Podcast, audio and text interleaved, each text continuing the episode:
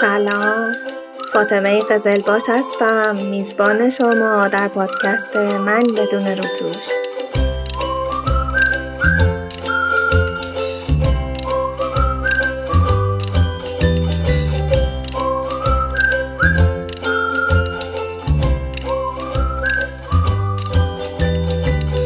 هفته سوم آبان سال 1400 دارم اپیزود شماره 48 از پادکست من بدون روتوش رو براتون ضبط می‌کنم. سوم فروردین 1388 بود. پاسپورتمو به آقای عربی که پشت میز مخصوص بررسی مسافران نشسته بود تحویل دادم. به من نگاه کرد. به پاسپورتم نگاه کرد. به کامپیوترش نگاه کرد.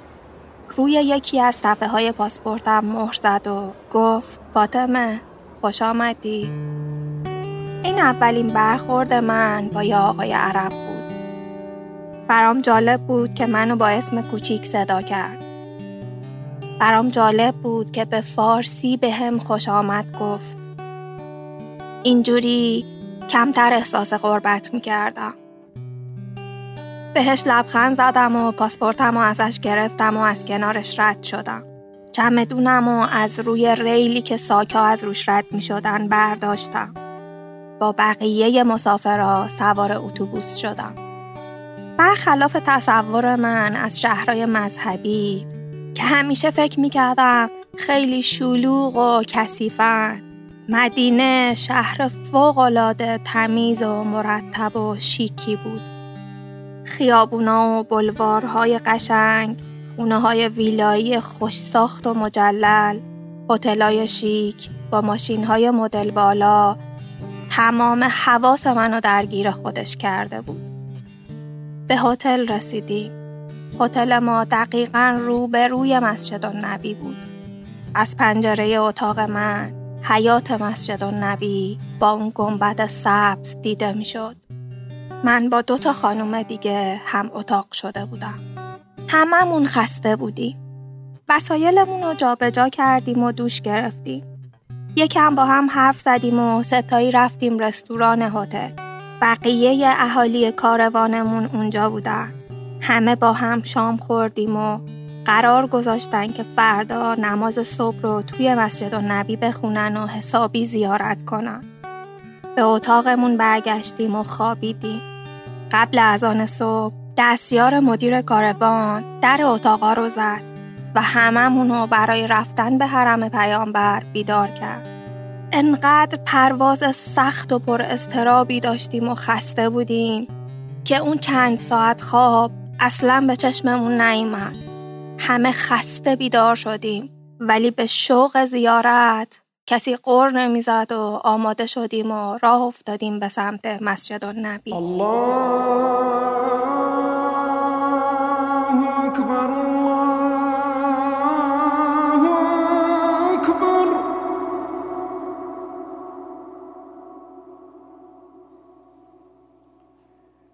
الله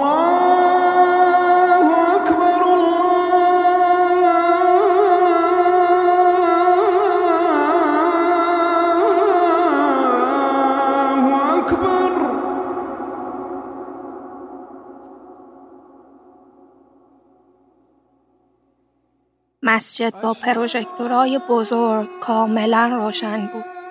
فضای بزرگ و مجلل و تمیز و باشکوهی داشت. یه جوری مردم مدینه برای نماز صبح می اومدن به سمت مسجد و نبی که انگار ساعت ده صبحه.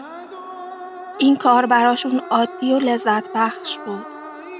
توی هتل به یاد داده بودن که چجوری بدون مهر لای سنیا نماز بخونیم که اونا معذب نشن. اون موقع ها نماز صبح خوندن عادی من زیاد زیاد سه دقیقه طول می کشید. ولی اون روز اون نماز صبح توی مسجد نبی انقدر طولانی بود که برای من خیلی خسته کننده بود. همونجا تصمیم گرفتم که دیگه همه نمازامو تنهایی بخونم و مثل همیشه زود تمومش کنم بعد از نماز مدیر کاروان مثل یه راهنما کنار ما راه می اومد و دور تا دور مسجد و آرامگاه پیامبر رو بهمون نشون داد. دوباره همه رفتیم هتل. بعد از اینکه صبحانه خوردیم برامون یه کلاس توجیهی در مورد آداب زیارت و روال گشت و گذار توی مدینه گذاشتن. به گفتن توی این شیش روز شما در اختیار خودتون هستی. فقط سر ساعتهای مشخص برای صرف صبحونه و نهار و شام به رستوران هتل بیایید و اگرم دلتون خواست با تورهایی که ما برای گشت و گذار به جاهای زیارتی و تاریخی مدینه میریم با همون بیرون بیایید. بعد از کلاس توجیهی من با اون دوتا خانوم هم اتاقیم دوباره رفتم به مسجد و نبی. نشستیم توی حرم. هر کی هر دعایی دلش می‌خواست خوند. دوباره وقت نماز ظهر شد. من رو درواسی قرار گرفتم. مجبور شدم باهاشون نماز جماعت بخونم. خیلی سخت بود. سختیش طولانی بودن نماز بود که من بهش عادت نداشتم و حوصلم سر می‌رفت. از یه طرف عذاب وجدان داشتم که اومدم مدینه ولی مثل بقیه آدما برای نماز و زیارت توی حیات مسجد و نبی هیچ ذوق و شوقی نداشتم. از طرف دیگه به خودم می‌گفتم که عزیز من تو اومدید به زندگیت فکر کنی و براش تصمیم بگیری. پس وقت تو مثل بقیه آدما صرف این چیزا نکن. هدف سفر تو با بقیه کاروان فرق داره. بعد از نماز ظهر و نهار رفتم توی اتاقم و خوابیدم تا شب میشنیدم که بقیه همسفرام با هم قرار پاساژ رفتن و سوقاتی خریدن می‌ذارم. من حسابی استراحت کردم. یه جوری زیر سرمایه کولر گازی خوابیده بودم که انگار اومده بودم سواحل قناری. ساعت ده شب یکی از هم اتاقیام که همسن مامانم بود بیدارم کرد. گفت فاطمه تو اومدی اینجا بخوابی یا زیارت کنی؟ خندیدم و گفتم خیلی خسته بودم. گفت متوجه شدم. به خاطر همین برای شام بیدارت نکردم. غذا تو آوردم توی اتاق. پاشو بخور که گرسنه نمونی. به هم یه جور حس حمایت مادرانه می‌داد. دوستش داشتم. بدون اینکه ازش بخوام از من مراقبت می‌کرد. بدون اینکه سوال پیچم کنه و سعی کنه به عنوان یه بزرگتر منو کنترل کنه هوامو داشت. بعد از اینکه بیدار شدم حسابی سر حال بودم.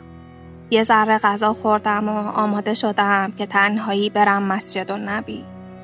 هم اتاقیام خوابیدن. شبها مدینه خونکتر بود. دیگه نور آفتاب ظهری نبود که چشمامو اذیت کنه. فضا خلوتتر و آرومتر بود. رفت و آمد آدما کمتر بود. نمازم و خوندم و نشستم زمین و تکیه دادم به یکی از ستونهای مرمری مسجد. دور و اطرافم و آدما رو نگاه می کردم و آرامش خاصی داشتم. چقدر از تهران دور بودم. چقدر از رابطه مسمومی که توش نفس می کشیدم دور بودم.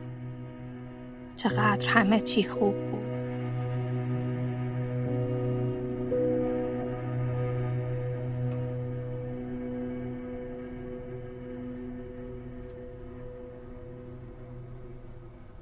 یهو با خودم حساب کتاب کردم که یه بار توی مدینه قرآن رو کامل بخونم و یه بار هم توی مکه. پس اگه هر شب پنج جز قرآن میخوندم می‌تونستم توی پایان سفرم دو بار قرآن رو ختم کرده باشم. این تجربه جالبی بود برام.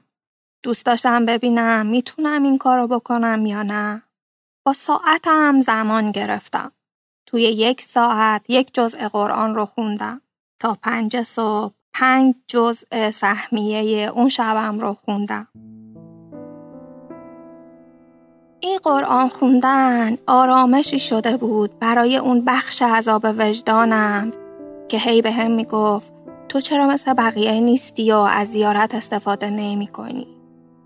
اون لحظه که قرآن جلوی چشمان باز بود و در حال خوندن قرآن بودم کلمات عربی رو به خوبی و روونی تلفظ می کردم اما چیزی از معنیش نمی فهمیدم.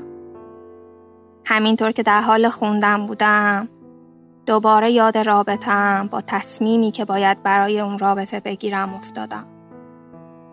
رابطه ای که من و پارتنرم دیگه هیچ جذابیتی برای هم نداشتیم و با حرفامون همدیگر رو آزار می‌دادیم.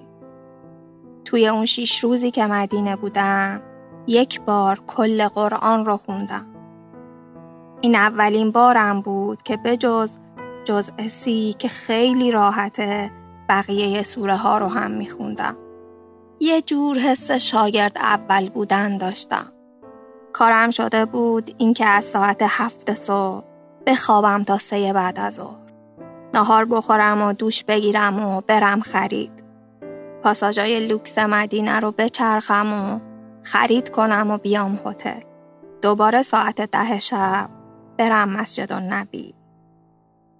تنهایی می‌رفتم و می اومدم. یه روز از که من با دوتا هم اتاقیام نشسته بودم یکی از خانمای خدماتی هتل در اتاقمون رو زد. وقتی که در رو باز کردیم دیدیم که سه تا لیوان چایی با سه تا برش کیک شکلاتی برامون آورده. بهش گفتیم ما اینو سفارش ندادیم اشتباهی آوردی. گفت این برای خانم فاطمه و هم اتاقیاشه. این هدیه ای هست از طرف رزرپشن هتل برای شما.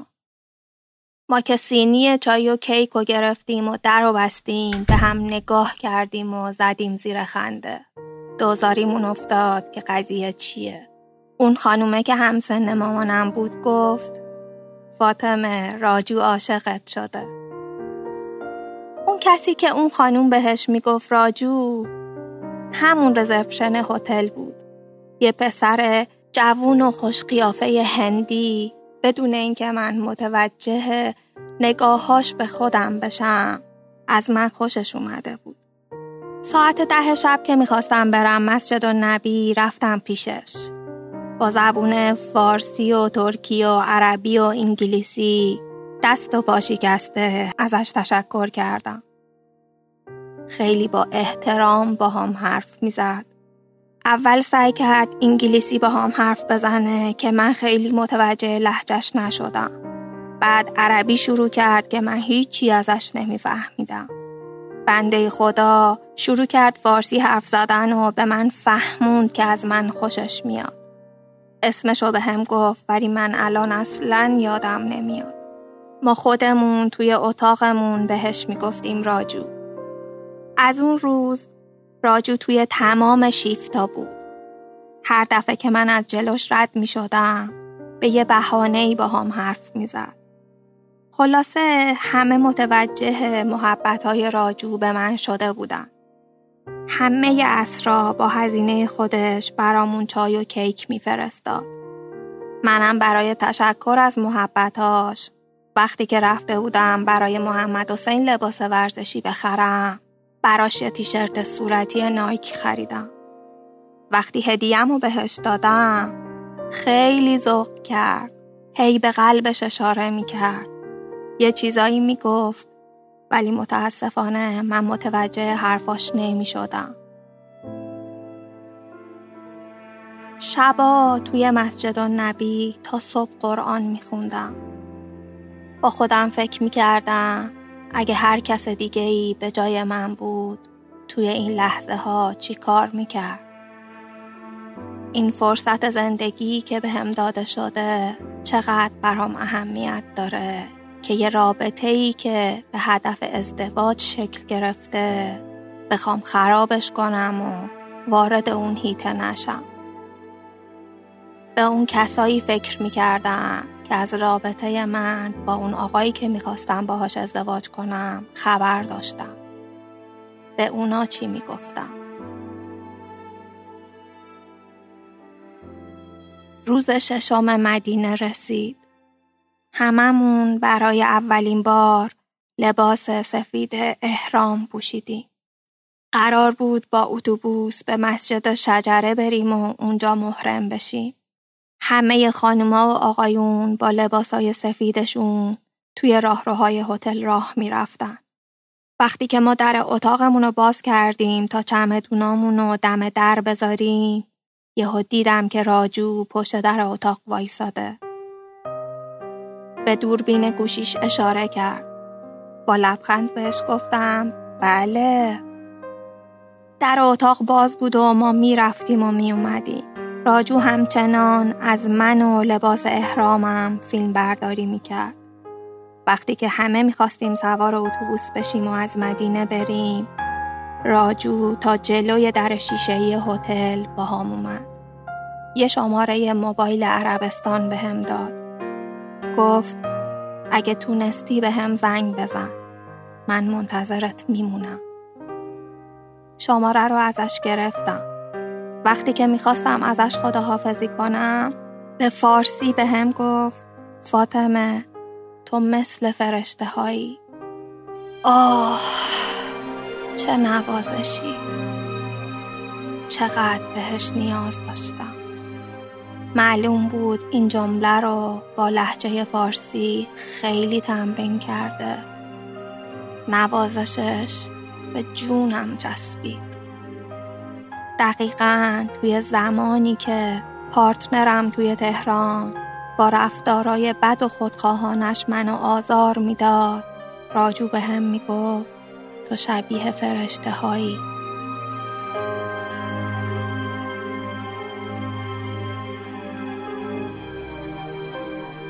باش خدافزی کردم. سوار اتوبوس شدم. چند ساعتی طول کشید تا به مسجد شجره برسیم. کاروانهای زیادی از کشورهای مختلف اونجا جمع شده بودن. خیلی شلوغ بود. یه سری اعمال بود که باید اونجا انجامشون می‌دادیم تا به اصطلاح محرم بشیم.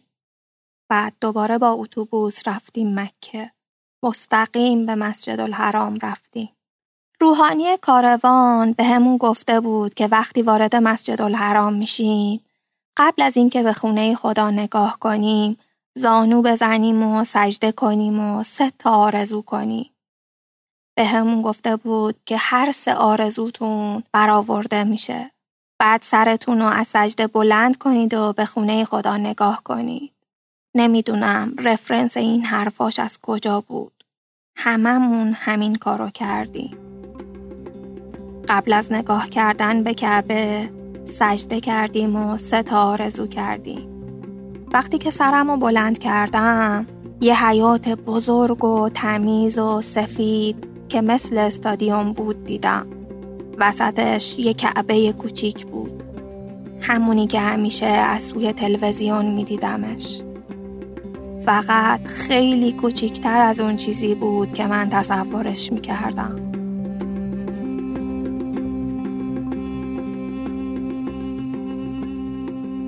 تواف کردیم و کارایی که باید انجام می‌دادیم و انجام دادم و با یه دنیا خستگی و کوفتگی رفتیم هتل.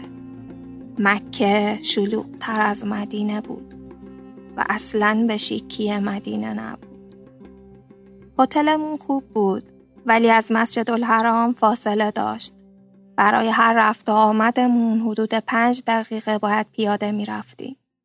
همون برنامه‌ای که توی مدینه داشتم توی مکه هم پیاده کردم. صبحها و ظهرها میخوابیدم. عصرها گشت و گذار و خرید می‌رفتم. شبها تا صبح روبروی خونه خدا می نشستم و قرآن می خوندم و فکر می کردم.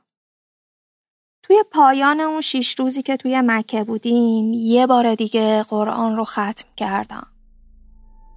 وقتی که قرآن رو بستم تصمیم نهاییمو گرفته بودم. دیگه از اون حالت بلا تکلیفی و تردید بین دو گزینه موندن و رفتن از رابطه ای که توش بودم با در نظر گرفتن تجربه سقوط هواپیما و نزدیک مرگ بودن به این نتیجه رسیدم که توی این فرصتی که برای زندگی کردن نصیبم شده هیچی ارزش اینو نداره که من خودمو توی یه فضای سمی نگه دارم. که اختیار بودن و نبودنش دست خودمه. پس اگه توی رابطه ای هستم که برام آسیب زاست از اون رابطه باید بیام بیرون. خودم نجات بدم. دیگه واضح بود که من چه تصمیمی باید می‌گرفتم. اطمینان قلبی و آرامش عجیبی داشتم. از درستی تصمیمی که گرفته بودم مطمئن بودم. روز آخر سوار هواپیما شدیم و به تهران اومدیم.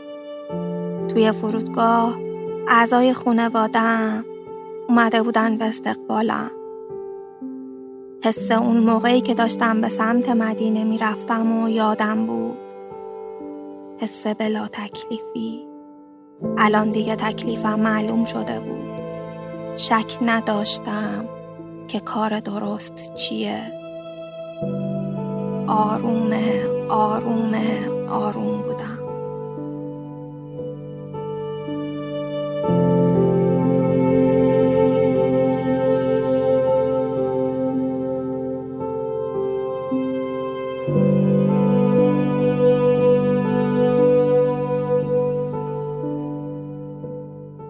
همون شب کلی مهمون اومده بود خونمون. مامان و بابا حسابی از مهمونا پذیرایی کردن. بعد از شام که مهمونا رفتن من چمدونم و گذاشتم وسط اتاق و سوقاتی های مامان و بابا و فهیمه و محمد حسین رو بهشون دادم. هرچی هم که برای فامیل و دوستام خریده بودم بسته بندی کردم و از بابا خواستم که فردا ببره و بهشون بده و ازشون تشکر کنه که به مهمونی دیشب من اومده بودن. ساعت دو نصف شب بود. همه داشتن آماده می شدن که بخوابن. مامان توی آشپزخونه داشت ظرفا رو جابجا می کرد. رفتم آروم بهش گفتم مامان می‌خوام باهات حرف بزنم. میشه یکم دیرتر بخوابی؟ گفت آره نمیخوابم حرف بزن. گفتم تو از رابطه من با اون آقا خبر داری که قرار بود با هم ازدواج کنی. شما از اولش با اون آدم مخالف بودید. به خاطر همین من نمی‌تونستم بهتون بگم که من دیگه دوستش ندارم. نمی‌تونستم بهتون بگم که منو اذیت می‌کنه. نمی‌خواستم با این تصمیمایی که می‌گیرم شما رو آزار بدم. خب چند نفر از آدمای فامیل منو با اون آقا دیده بودن. نمی‌خواستم با تموم کردن اون رابطه سر زبونا بیفتم. من تلاشمو کردم که تا جایی که ممکنه باهاش راه بیام. ولی دیگه خسته شدم. من توی این دوازده روز خیلی فکر کردم. به هیچ عنوان به اون رابطه ادامه نمیدم. همین فردا تمومش می‌کنم. مامان من به حمایتت نیاز دارم. این کار سختیه. کمکم کن. مامانم رفت توی فکر. بهش شب بخی گفتم و رفتم توی اتاقم. بعد از دوازده روز روی تخت راحت و خوب خودم خوابیدم. ساعت پنج صبح که بیدار شدم برم دستشویی. دیدم همه خوابن. ولی مامان نشسته. روی همون صندلی که دیشب توی آشپزخونه نشسته بود. بهش گفتم چرا نخوابیدی؟ گفت فاطمه برو دستشویی بیا کارت دارم. وقتی که رفتم دستشویی همش به این فکر می‌کردم که وای بازم نصیحت و سرزنش و شماتت. بعد اینکه از دستشویی اومدم بیرون رفتم آشپزخونه پیش مامان. به هم گفت فاطمه من خیلی فکر کردم. رابطت رو تموم کن.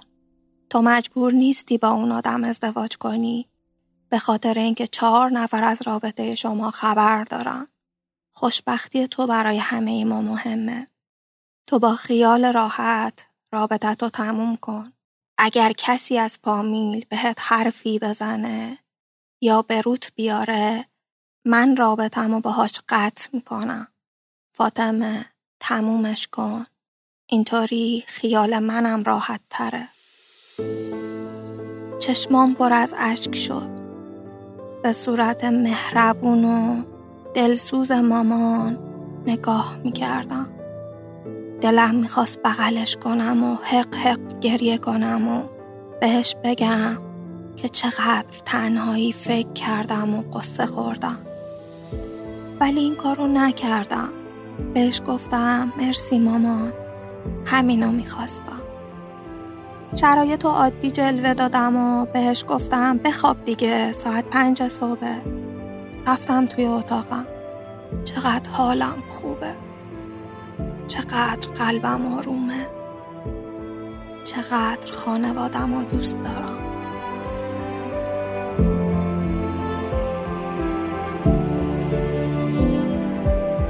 ساعت یازده صبح به موبایل اون آقا زنگ زدم. بهش گفتم که از نظر من دیگه رابطه ای بین ما وجود نداره. که هیچ وقت نمی‌خوام ببینمش. اون رابطه فردای مکه برای همیشه تموم شد و من راحت شدم.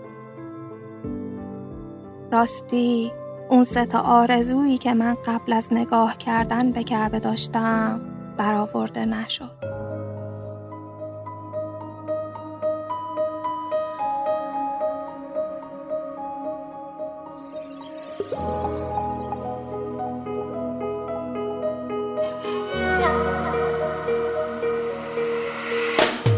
چه راحت گرفتی این زندگیمو میموندی پیشم. اینطور نمیمرد اینطور نمی‌کند. از اون نگاه دل دل دیگه دل نیست. شد دیگه باطل شد دیگه دور از تو و نگاهت. قلبمو میگم تو و نگاهت طرز نگاهت. آخر عوض شد. آخر تنم از این جاده پرد شد. آخرشم تا آخر شب من موندم اون خاطرات. آخرشم تو دادی به باد دادی به باد دنیامو باز. آخرشم تو دیدی که وابسته شدم. گفتی ازت خسته شدم. گفتی نباش دیگه دورم چه راحت مسیرت از من جدا شد. دیگه بریدم نه دیگه پاشو از روی قلبم این خونه با تو. تاریک تا صبح تاریک تا صبح. آخرشم آخرشم من موندم و دادی به دادی تو دیدی که وابسته شدم گفتی ازت خسته شدم. نباش دیگه دورم آخرشم تو آخر شب من موندم اون خاطرات. آخرشم تو دادی به باد دادی به باد دنیامو باز. آخرشم تو دیدی که وابسته شدم. گفتی ازت خسته شدم. گفتی نباش دیگه دورم مسعود صادق لو مهدی حسینی مسعود جهانی.